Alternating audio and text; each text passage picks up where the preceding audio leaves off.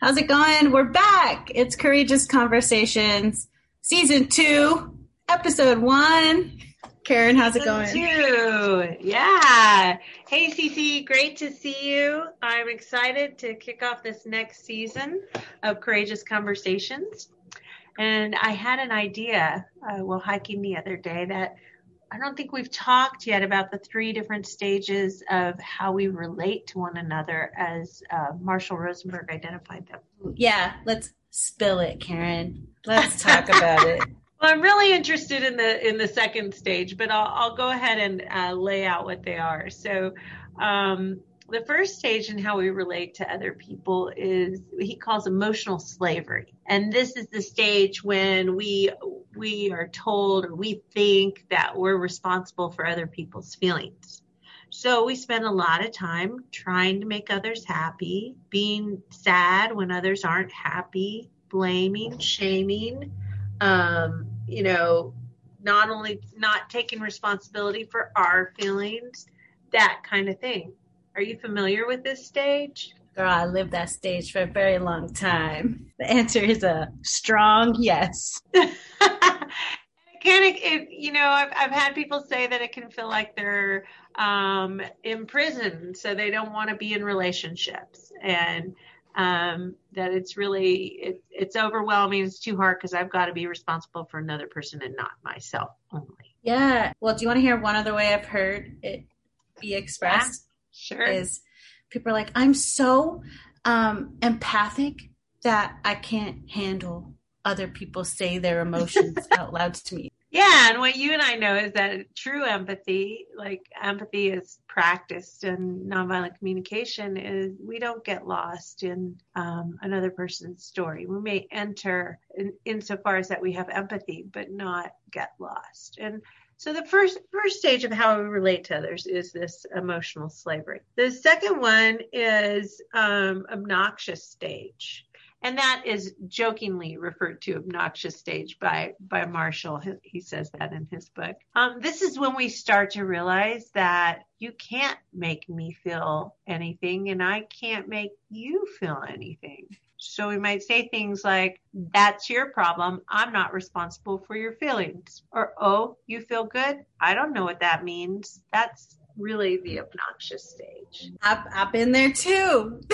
sometimes I'm still there for being honest because you hear someone say something and and like in my mind I'll be like, well, that's not a feeling. What mm-hmm. feeling are you feeling? That's my that's my jackal voice. I'm gonna go.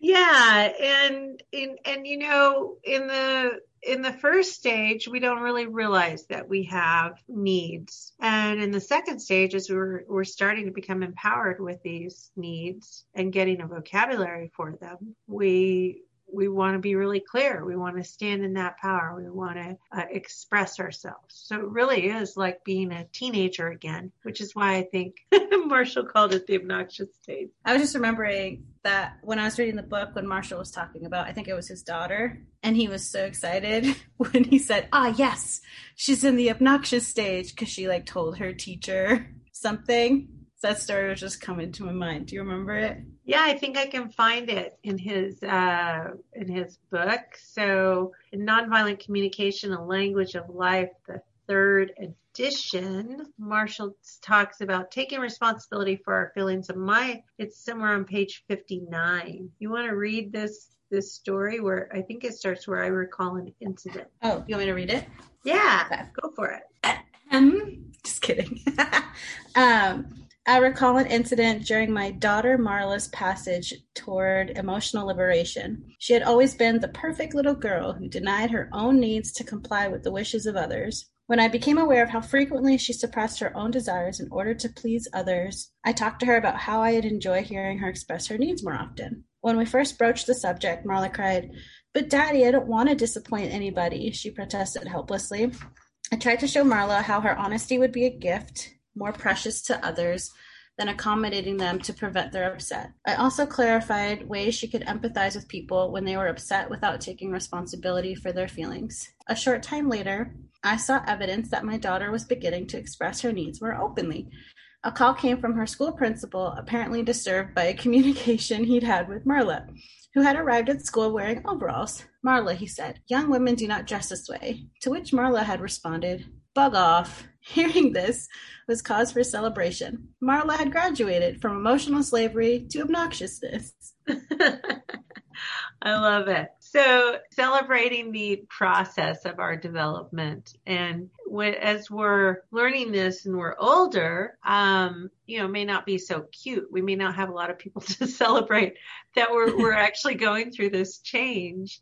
And I encourage us to, to just notice when we're, I call it also like, you know, in this empowering time. So when we're in this empowering time to just uh, notice our responses. And I certainly went through it. I don't think we all need to as we're learning this process, um, although I think it happens often enough. Yeah. I don't know. For me, it was like a whole new experience. And so then I wanted to sit with it. I'll just be like, Mama, I'm letting everyone know. Not my business. Not my business. I'll still, well, because I'm often out there, you know, facilitating learning. So I will often correct people when we're in the setting of we're here to learn. Uh, when we're not, then I do the translation in my brain and understand, you know, what's going on for them. And that really brings us to this third stage, which Marshall calls emotional liberation. And that's when we respond to others out of compassion and not out of anything else fear, guilt, shame, anything like that.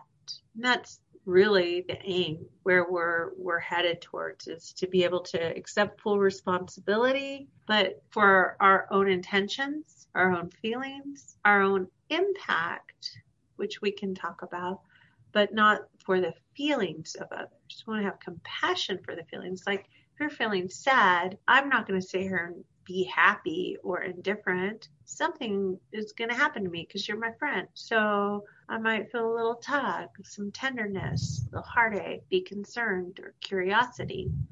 But what I mean by the responsibility for impact is that sometimes our impact doesn't match our intentions. And so I want to also notice that if I had an impact, I want to be responsible for my part in it.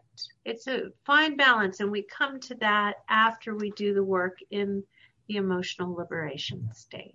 I'm just taking that part in because it's um well to me, that's my own personal opinion. Um to me, that's important for us to remember like we can still know that we're not responsible for how someone else feels and still hold compassion for what they are feeling and needing in that moment. And knowing that we're all, you know, interdependent sometimes ripples come off from what we think we say, how we think we're expressing ourselves, and what can be heard. Does that kind of resonate with what you're saying also? Yeah, it totally resonates. And um, I was just thinking that, you know, one of the things that we become really aware of is that we cannot meet our needs at the expense of other people. And we see that when we try to do that, then there's a lot of suffering which of course is very alive in our world right now, that some people are attempting to get their needs met at the cost of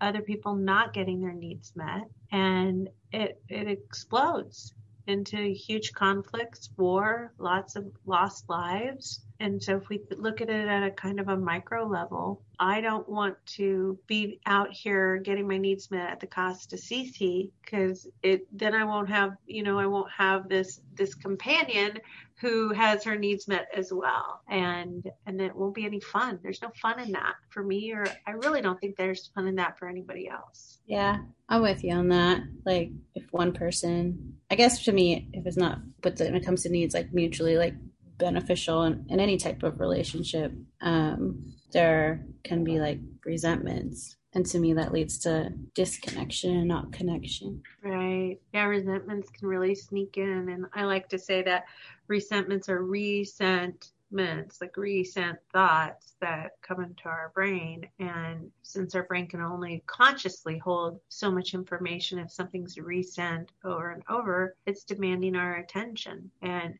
I prefer to kind of have a clear brain and not wake up with anything on my mind. Like this morning, I woke up with stuff on my mind. I had recent thought from yesterday. and some of the choices that were made yesterday. Um, not necessarily me, but choices made in a group that I was in. And so it's stuff that I will want to tend to, I will want to look at, I will want to discuss or process or get empathy around or give empathy around so that I can have a clear mind and the other people in the group can also have a clear mind. And that comes from emotional liberation and knowing that I want to help you get your needs met and I want to help all beings in my, you know, who I touch get their needs met as well. But not at the expense of your needs. Like equal needs met is what you're saying, right? Yeah. Well, once in, in relationship for me, when uh, a need is named or identified, like, you know, we both need love, then it's no longer my need and your need. It's just our needs. It's like we're sharing a garden. It's not my tomato and your tomato. It's like our tomato plant. So I just, I really like to think of that in any situation I go into, whether it's a per, interpersonal or business, organization, nonprofit. I work with plenty of them. Like, okay, so now we've identified the need. Now it's out here and it, it's in the garden and it's growing and we all get to tend to it and we all get the fruit from it. Oh, so similar to like to what Marshall is like, hey, it's a universal need. And but you're saying once it's like named out loud in a way, like everyone has the opportunity to grow from that in a way. Yeah, and you know, it doesn't have to be named out loud. I'm I'm I'm guess I'm thinking of times of, you know, when we get together in groups, but if we're in a relationship um, it, it's helpful to name, especially if needs are unmet. There's also kind of a given that love is needed, shared reality is needed, maybe shared understanding, some agreements, and those are ours, not just mine and yours, but ours together. Just like having fun on this podcast, that's a shared need. And it's not, oh, Cece's need to have fun and not mine, or your need is getting met and mine's not. It's our need together. And hopefully those listening as well. I hope everyone's having fun. So I cry. Just kidding, not crying. Um, yeah, so it's these shared universal needs, knowing that everyone, you know, has one of those needs at some point. Yeah. So, oh, go Karen, go that's a that's a Jinx you owe me a Coke when when I used to drink Cokes. Um, you owe me a Starbucks coffee. yeah, Jinx you owe me a Starbucks. or whatever brand of local coffee that you are uh, supporting, knowing that we have no sponsors for this podcast. Yeah. Uh, Facts. so just for, you know, just for a recap here that um, there are three stages of experience and how we relate to uh, to others. And this is in our development towards a state of emotional liberation. So the first is emotional slavery. The next is lovingly called the obnoxious stage and then there's that emotional liberation. And by that liberation, it doesn't mean that we have transcended and we are liberated forever.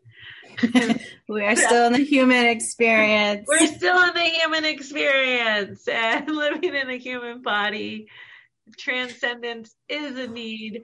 Um, but I really like to acknowledge that human stuff is going to come up no matter what. And, um, and really NVC is designed to support us in relating at the level of emotional liberation. I like that. Um, I got stuck on human experience only because I told someone recently, we're just souls living in these squishy shells. And like, squishy shells? Like, yeah, like the skin is squishy. Anyways, knowing that we've kind of gone over this topic and how the, the process and transition of stages, I'm guessing there may be questions that come up. And so I wanted to let those listening know that we do have a Patreon um, where you can come in and at different levels, whether you just want to get like support, not get, but give support for the podcast. Um, and we have a particular tier where you can actually send in an individual question um, where Karen will respond and even get one on ones where you can talk to Karen for like 90 minutes about mm-hmm. the obnoxious stage, emotional liberation, emotional slavery, whatever it is that's on your mind. Mm-hmm. And there's also a level where you can go with me on a gratitude hike, uh, maybe in the New Mexico countryside or somewhere that's a surprise as well. So check into that. Uh, my upcoming workshop, Collaborative Feedback, will be starting uh, the 3rd of June, which is a Thursday night. Early, early bird special is happening right now for $90. And then on the 17th, it moves up to $110. It is three sessions, uh, two hour sessions apiece, and um, they are they will be recorded. My request is that you come to all three sessions. However, if there's you know something that happens, understand. But all of my sessions are interactive. All my workshops are interactive, so you get a lot out of coming, practicing, and integrating the work. And all of it can be found on her website too, KarenStarz.com. Karen, we did it! Season two! Thanks How for are you listening. feeling? I'm always excited, but I just get excited like talking to you, ready to have some fun. Uh, I was hoping you wouldn't say a feeling, and I could say that's not a feeling. But Sorry. I actually learned from a teacher in my evaluation that's like really great. Well, I appreciate you as always, Cece. And um, next up will be up to you, listeners. Send us in something. We'd love to talk about it. Till See you then, next time. bye. Later.